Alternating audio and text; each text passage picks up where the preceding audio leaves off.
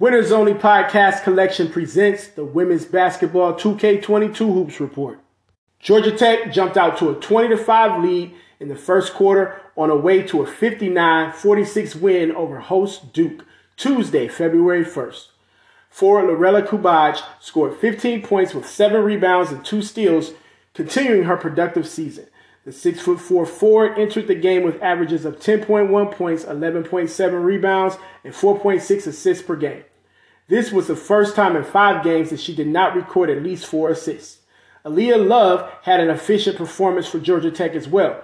The six foot one sophomore made half of her shot attempts on her way to 14 points and eight rebounds. Over the past four games, Love has shot 60% from the field.